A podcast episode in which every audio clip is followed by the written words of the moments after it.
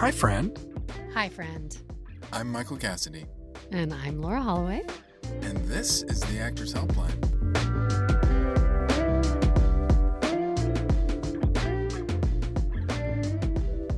I shaved my eyebrow off a little by accident yesterday.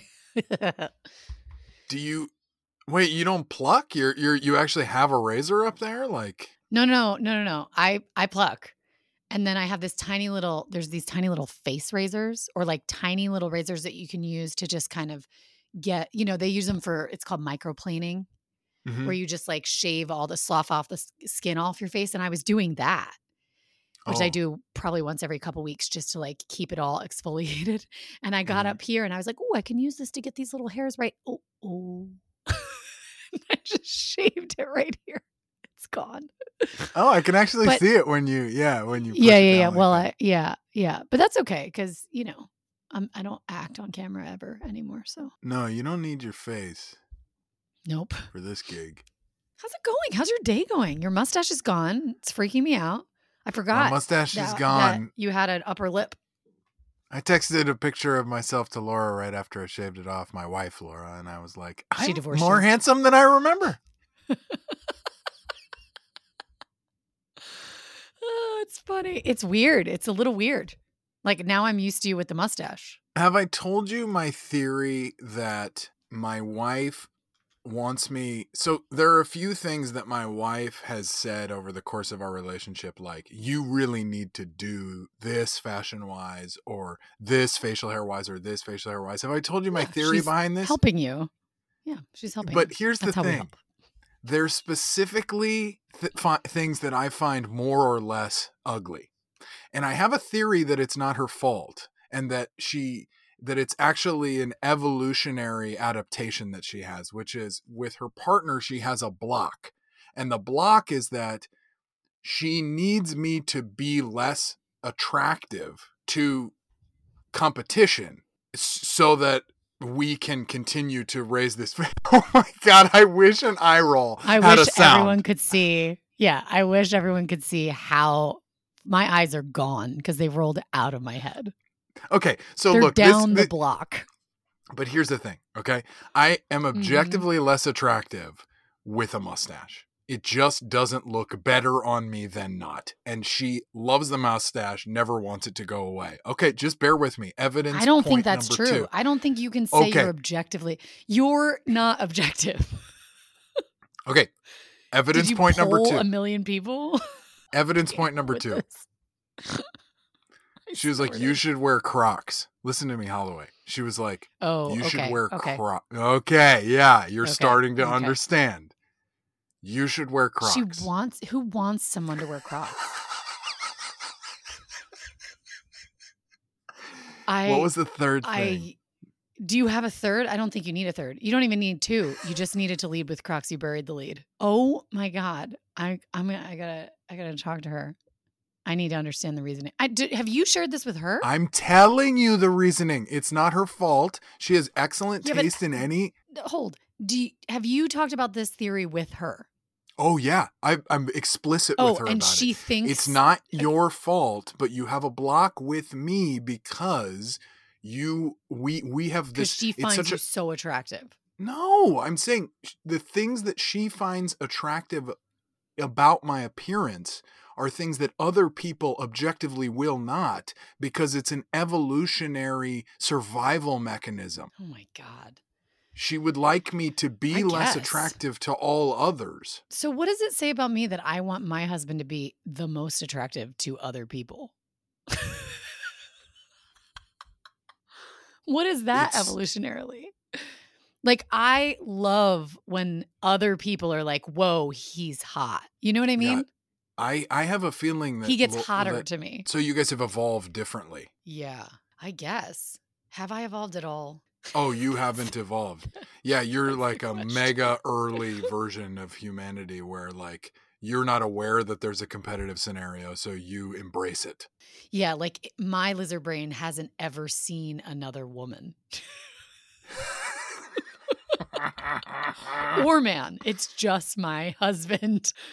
I only have eyes for him. Is that what I'm saying? it's um very self-serving this theory and potentially You don't say.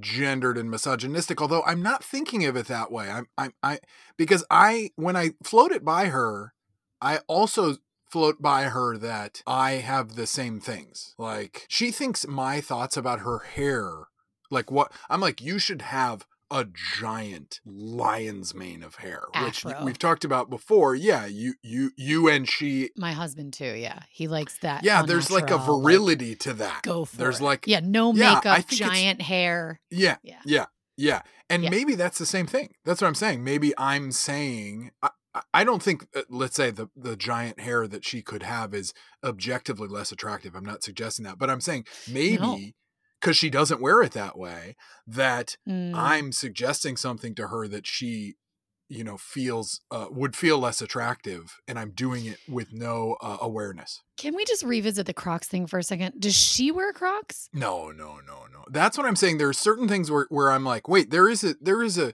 clear component to this that, that would be equal with you, and you would never do this. You would never do this. So what are you talking and, about? And I want to be clear about Crocs in general. I don't like have anything against people wearing them, but what I can't imagine is someone saying to their partner like, "You should wear Crocs." That's right. You know what I'm saying? That's right. Like, Yeah. if you want to wear Crocs because they're comfortable or whatever, Or you're going to be walking through water for 15 hours straight. I mean, that's for me. When the first time I saw a croc, I was Sure. like, this is very useful for people who walk a stream the entire way to work and back. do you know the like story of how Crocs became in the zeitgeist? Ooh, this is like a stuff you should know episode. So, this is what I read that you know the movie Idiocracy? Yes. Okay, so the movie Idiocracy, for those of you who haven't seen it, it's basically um, a reality movie about now.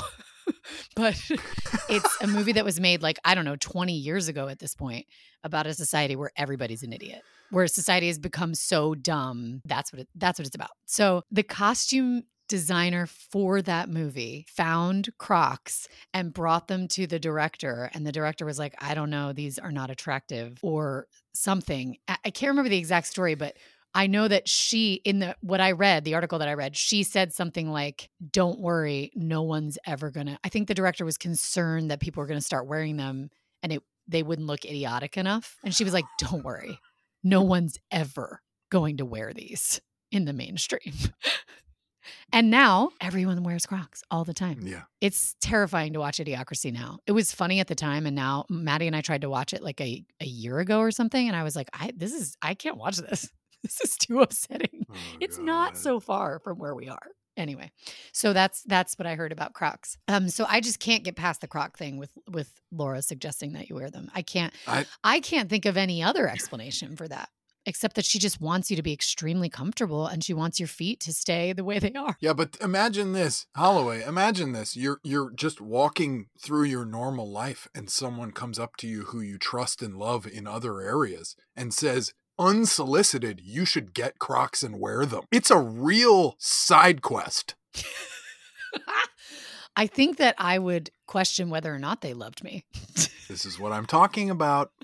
Am I am I saying. an instrument for security for our family, our very large family, or am I a romantic partner? It's a question I have a lot. It's a question everybody has.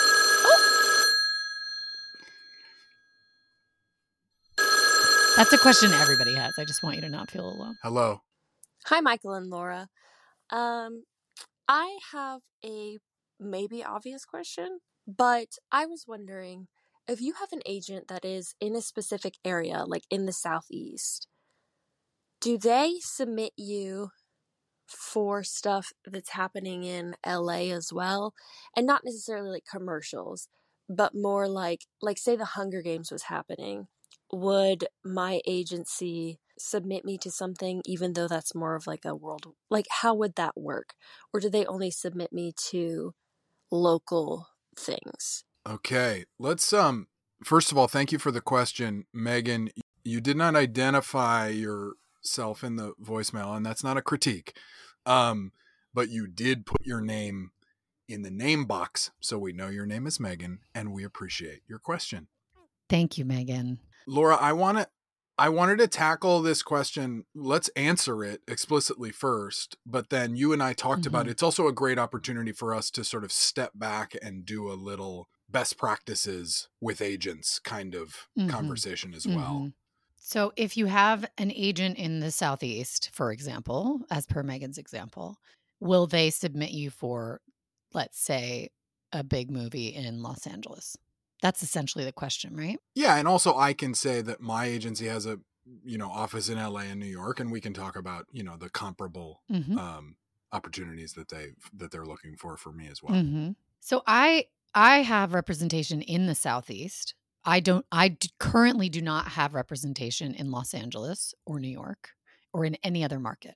I am represented by an agent who is in the Southeast.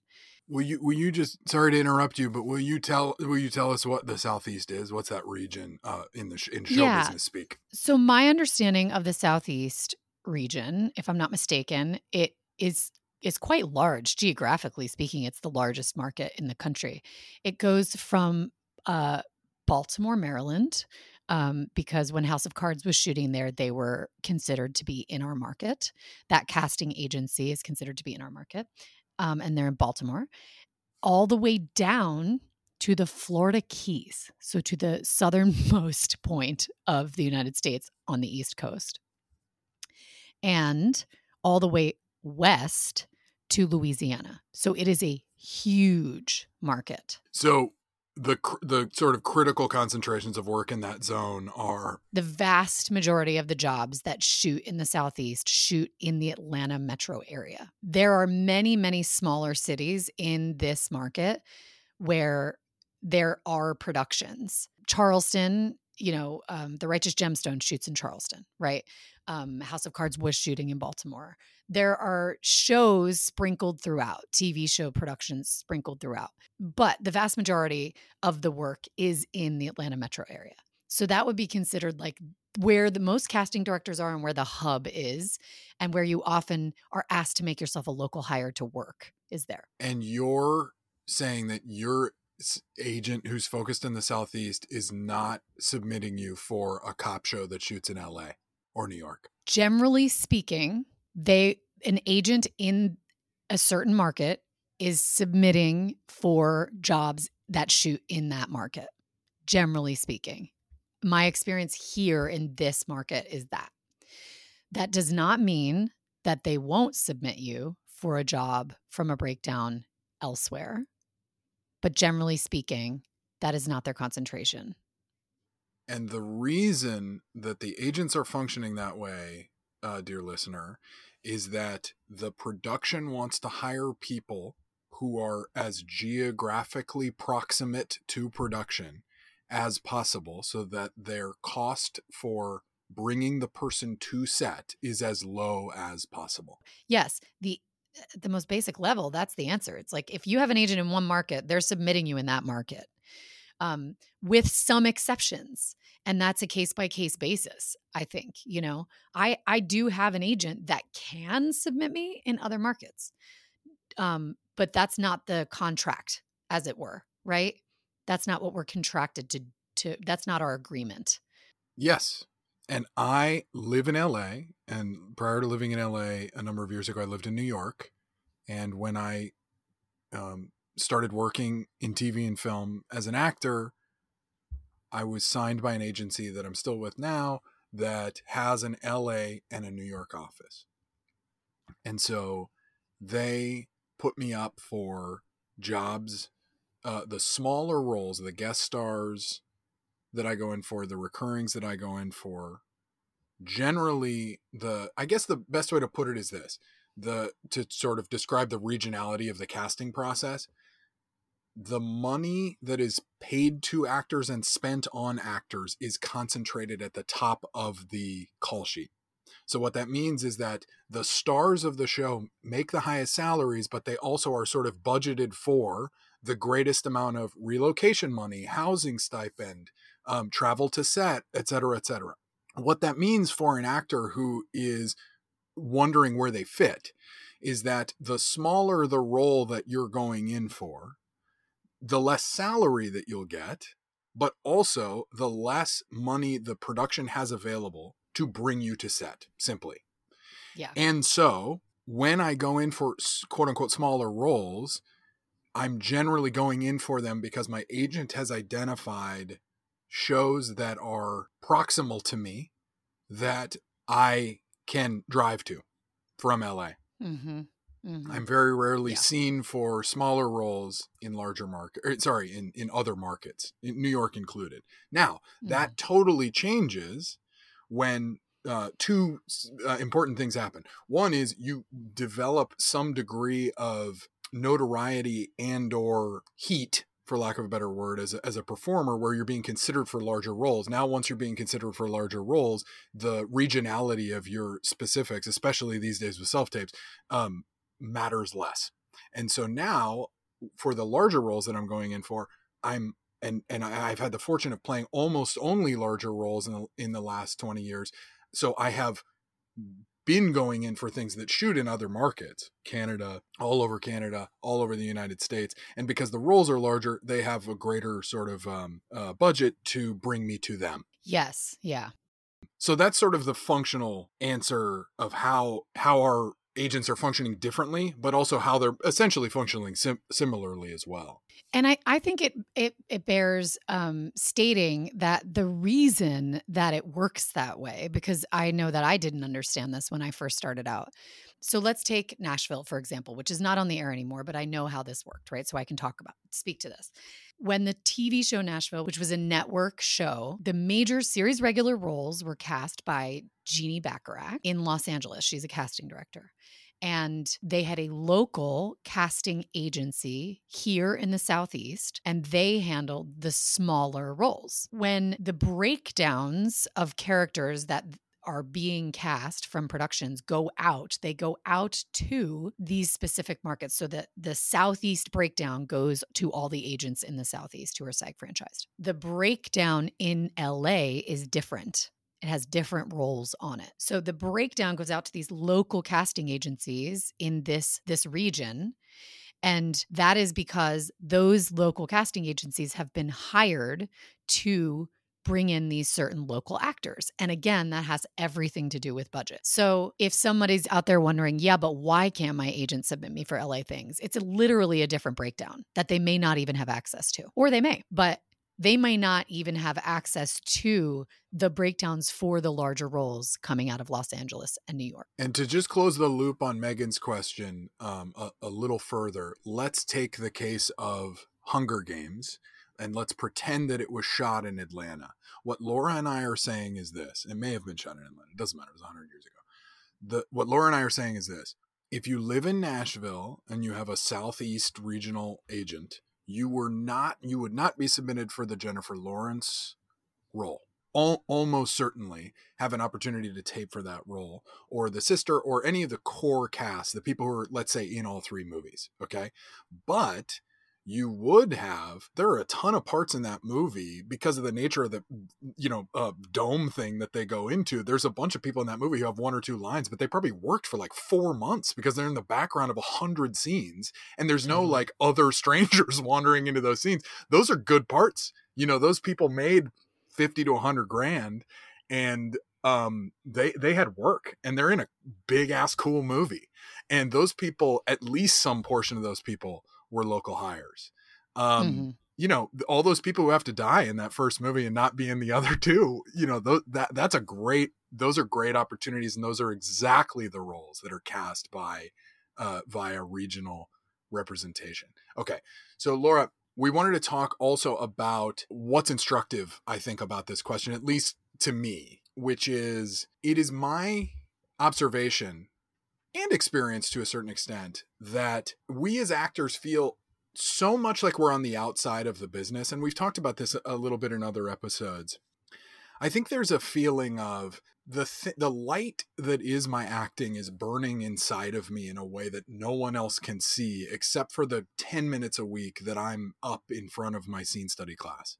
Or it I only feel it 3 days a year because that's how frequently I'm doing a short film in this uh, city that I live in and all the other time it's invisible but it lives inside of me and it burns really hot and really bright and people just don't know about it and i think that that's sort of like spiritual foundation creates in many most i'll say beginning actors this feeling that you have a secret that no one else knows about. And so when you start to think of your business, you just naturally sort of default to, I hope they pick me because I know it's hard, but I also know that I have this secret comet burning inside of me that's really bright and it's just waiting to get out and it has so few opportunities to get out that i feel stifled by the inability to translate it into effective business. It's not like I'm really good at flipping burgers and I just got to find the right place to flip burgers. It's almost the opposite of that. And that seeming scarcity of opportunities, I think, creates in our actors the idea that we can't do simple and important business practices. And as it relates to the question, I just I, I have this idea that it carries into other areas. Like uh, I, I, find that actors um, generally sort of prefer to look away rather than toward their finances. I, I, find that there's there's a bunch of things that we can get into in other episodes, but specifically with this question, and if this isn't true for Megan, it's great. But I find that there's this feeling that you can't just simply ask your agent what their job is. How do you see your job? And I've used this analogy before on the on the podcast. I think of my team as I'm the contractor, I'm building the house, and my team are my subcontractors. And what that does is it frees me up to say, I want the bathtub to go there, but you are a good plumber. So tell me why that's not a good idea, and then let's both agree what the bathtub should look like, which one we should order and all of the things that are around that decision. And I understand that there's things where it's like I'm afraid to be a squeaky wheel, I'm afraid that they won't submit me, I'm afraid that they won't like me, et cetera, et cetera. I understand all of those concerns, but it's helpful. I want to say the most meaningful thing I can tell people having had a 20 year career and and relationship with you know very sort of quote unquote powerful agents and managers i am empowering them through the salary structure which is that they get a piece of my earnings and through my sort of personal communication to create the relationship that I want to have with them. And I would suggest to beginning actors that you start right away, the moment you meet them, with that relationship. If you want to have a relationship with your agent where you ask a question about the business and they tell you the answer, start asking the questions. Don't wait until, oh, I'll wait until I'm Connie Britton, to use the Nashville example, before I ask people questions about how things work. No, I think it's the opposite. I think it's like, you, you know, I'm, I'm super good at the stuff between action and cut. So just help me out here. What's going to happen outside of action and cut? Do you XYZ? How do you see your XYZ? What does a manager do? What does an agent do? What do you like about your job? What do you not like about your job? Yeah, I think this is very good advice. And I have been receiving this advice from you, Michael, for nearly two decades. And I want to say out loud that it was incredibly challenging for me to take that advice for the first long while. And I and I just want to speak to this for a second because I don't because I'll tell you what I did when I heard Michael say that is what I thought I would say, yeah, yeah, okay, okay, sure, yes, okay, you're right, you're right. But what I was thinking was, he doesn't fucking have any idea what it's like to be me. That's what I was thinking. Like he, he got an agent right away. He doesn't know what it's like to not be able to get an agent for 5 years despite the fact that I'm a very good actor, I'm skilled, I've spent a long time training, I'm I have a look that can be attractive for certain roles like there's a place for me in this industry and I know it and no one else seems to see it. And that feeling, by the time I got an agent, I was so terrified to lose that agent that I was terrified to be a squeaky wheel. I was like, I'm just going to listen I'm not going to ask a lot of questions. If I have questions, I'll ask somebody else. Like, I'm not going to call them. I'm not going to bug them. I'm not going to, you know, and that was my mentality. And I'm not here to say whether that mentality was right or wrong. There, it's not about being right or wrong. And it, what I am here to say is that my experience is is that I just wish I had been able to take that advice. I wasn't able to and that's okay. But there is like it makes you know what you were talking about and you didn't say poverty mentality but i like to think of it this like there's there's a poverty or a scarcity mentality when it comes to this work sometimes like you said, for most people, because of this seeming scarcity of opportunities. But it isn't really a scarcity of opportunities. It is a scarcity of opportunities until it isn't. And part of that process is having representation. And I know for me, it felt like that was the only hurdle. I was like, all I need is an agent, and then I'm going to have all the opportunities in the world. That also wasn't an accurate assumption. And I was also like, I can't get opportunities unless I have an agent. That's not right either. That's not true. There were plenty of ways for me to find opportunities to work. I was so paralyzed by the fear and the scarcity that I often didn't try. And I want to say that out loud too. So uh, it always comes down to this, but like it's an inside job. know who you are, know what you have to offer, and do whatever you need to do for yourself. This is like the best advice I have for actors, I think do whatever it is you need to do for yourself so that what who you are and what you have to offer is not challenged or no it'll be challenged is not dictated by the feedback you're getting from mm-hmm. agents mm-hmm. saying yes or no to you mm-hmm.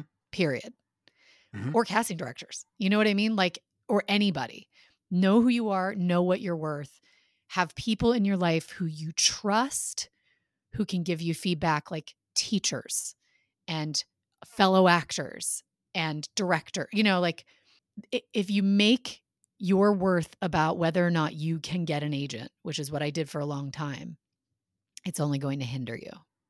So um yeah i think that i'm glad you i'm glad that we went to this place from that question because it does feel like it's part of the question for me. For me it would have been if i was asking that question and whether it is for Megan or not, you know, I don't know, but yeah, it uh it's a journey and uh getting an agent happens quickly for some and not quickly for others and everything in between.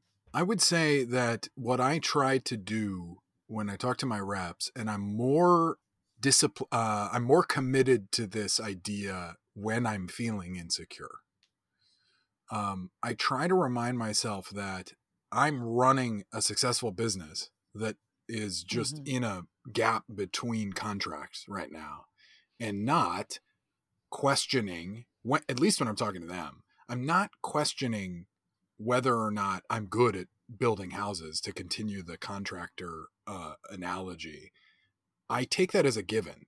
And so I try to empower myself as hard as it can be when I'm putting energy out there my question is to them is what are you doing? How is it complementing or not complementing what I'm doing? This is what I'd like to happen. And it doesn't mean that I call them up and tell them what to do. They have a job that I don't understand, and I'm I'm not interested in learning how to work the job. And if you are, by the hmm. way, I know a bunch of actors who became uh, agents, and that's a great way to like get in. Um, but I'm talking specifically about you're committed to acting and you are talking to your agent or your manager.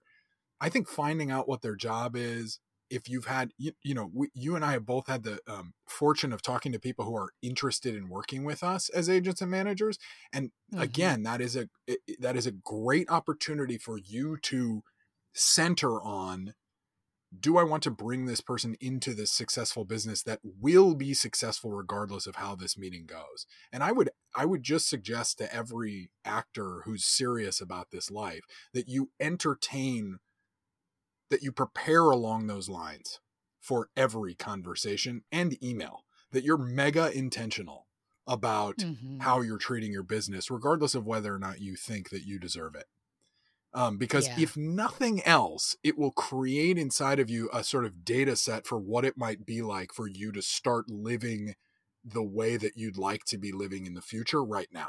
And you'll realize mm-hmm. like what comes up for mm. you.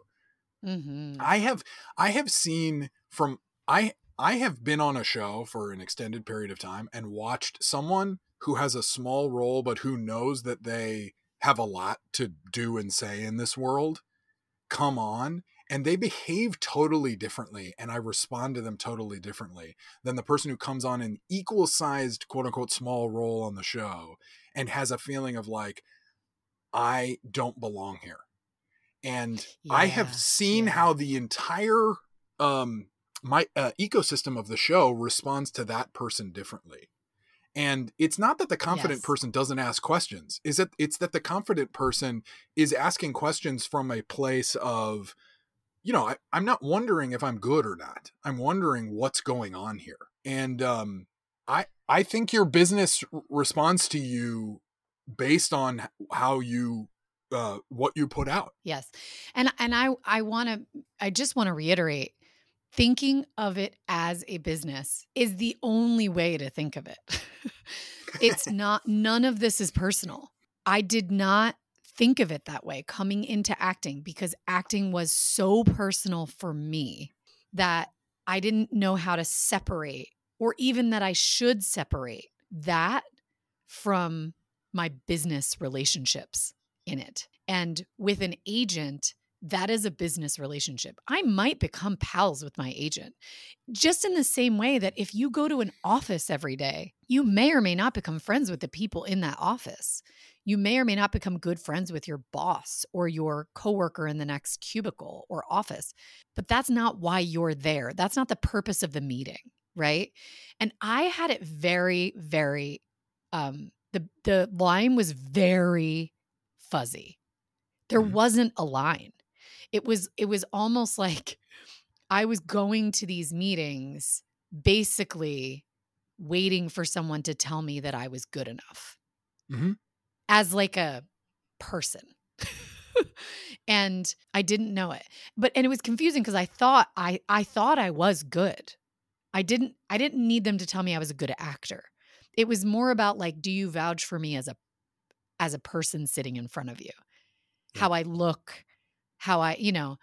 So your analogy really changed the way that I thought about this stuff. I am a contractor, these are subcontractors, and that is as far as it needs to go. If I am a, building a house and a and I need a plumber, I need a plumber. I don't have those skills. I have to have one, right? And there are five plumbers to choose from. Great.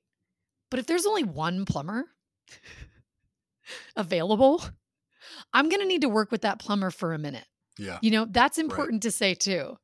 yeah And then I have to be, but, and so what I thought was, well, this is the only plumber around that is willing to work with me. So I can't ask that plumber questions.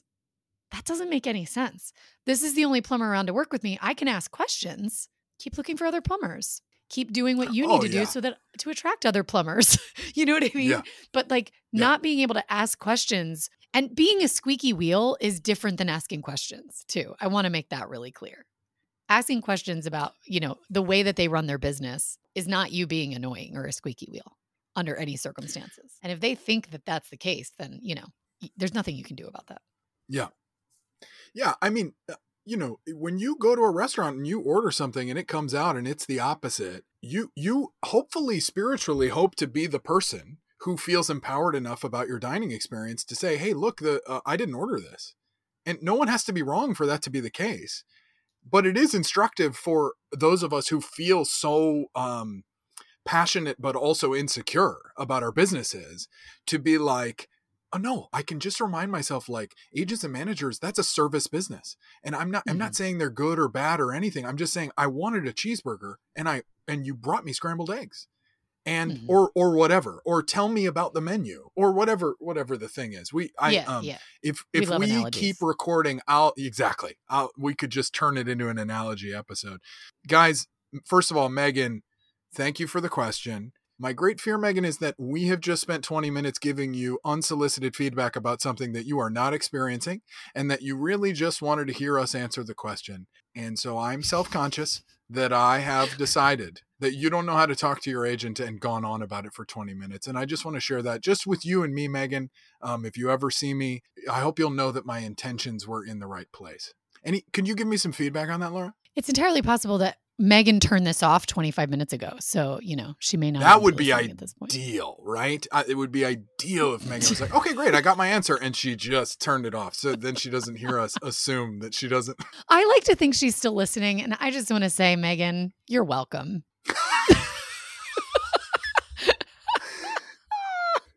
This is why you and I are compatible and triggering for each other. Totally. Yeah. For those of you who can't see, which is everyone, Michael's face just turned bright red and he's doing this thing where he touches his hair a lot when he gets nervous. because I said, You're welcome. And he did, he's so afraid that Megan's going to think I was serious. Guys, you I have great news. Listeners, you can be like Megan.